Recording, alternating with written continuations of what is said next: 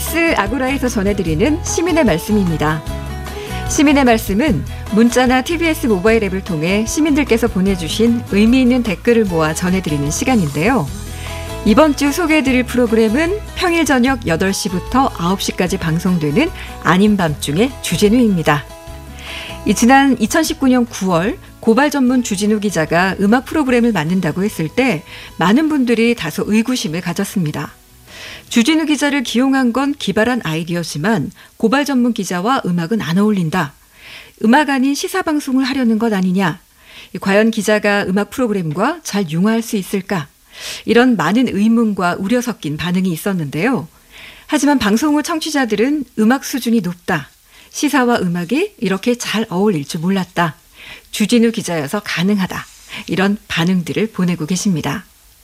정경실님은 뉴저지에 사는 73세 할머니인데요. 주진우 기자 너무 재밌어요. 항상 바른말 잘하는 사람 응원합니다. 늘 국민의 편이 되어주길 기도합니다. 하셨고요.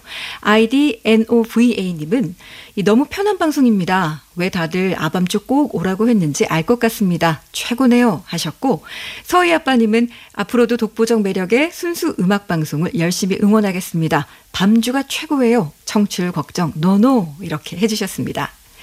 이 아닌 밤중에 주진우입니다에서는 영화 배우, 감독, 뮤지션, 정치인 등 다양한 방면의 여러 유명인들이 출연을 하고 있는데요. 주진우 DJ만의 편안한 진행으로 가감없이 솔직한 이야기들을 끄집어낸다는 장점이 있습니다. 하지만 얼마 전 한 출연자가 방송 중 영화 소개를 하며 욕설을 한 부분에 대해 한 시민이 방송통신심의위원회에 민원을 제기하기도 했는데요. 이와 관련해 댓글을 주신 시민들도 계셨습니다. 0845님, 돌발 실수라고 하더라도 듣기에 거북합니다. 언어 선택 좀 더 신중하게 해주세요. 또 3077님, 라디오 DJ의 말 한마디 한마디가 TBS의 품격이 됩니다. 프로그램의 품격을 지킵시다. 그 밖에도 푸르릉님은 편파적이지 않게 다양한 의견을 수용하고 합리적인 비판은 진정성 있게 청취하고 반영해 주세요. 또 나무숲님은 노래보다는 대담이 위주가 될 때가 많은데 주기자의 특기인 정치와 사회상을 거론하는 토크 프로그램으로 그 포맷을 바꾸는 게 더 바람직할 것 같습니다. 또 4324님, 진행자 정체성이 애매합니다.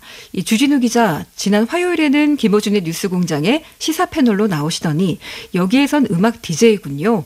같은 방송국 내에서 프로그램마다 다른 포지션으로 등장하는 게 아주 이상합니다. 이런 의견을 주셨습니다. 이 다음은 매주 일요일 오전 7시부터 8시까지 방송되는 함춘호의 포크송입니다. 대한민국 최고의 기타리스트인 함춘호 DJ가 선보이는 포크 음악의 정수. 특급 게스트와의 재미있는 수다와 시대를 대표하는 포크송부터 최신 포크 음악까지 그야말로 힐링할 수 있는 시간인데요. 특히 지난해 11월에는 대한민국 포크록의 대부인 한대수 씨가 출연해 언택트 공개 방송을 가졌습니다. 공개 방송은 유튜브를 통해 실시간 스트리밍 됐는데 시민들의 반응이 그야말로 아주 뜨거웠습니다. 이 3725님, 언제나 설레는 마음으로 함춘호의 포크송 주파수 맞춰 듣고 있습니다.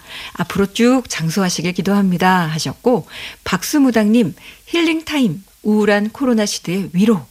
또 지금 여기님은 아련하게 어릴 적 추억에 잠기게 하는 방송입니다. 또 대한민국 희망님께서는 몸에 밴 겸손이 정말 아름답습니다. 향기가 나네요. 함춘호님 기타 연주 귀하게 감상하고 있습니다. 감동 그 자체입니다. 라고 해주셨고요.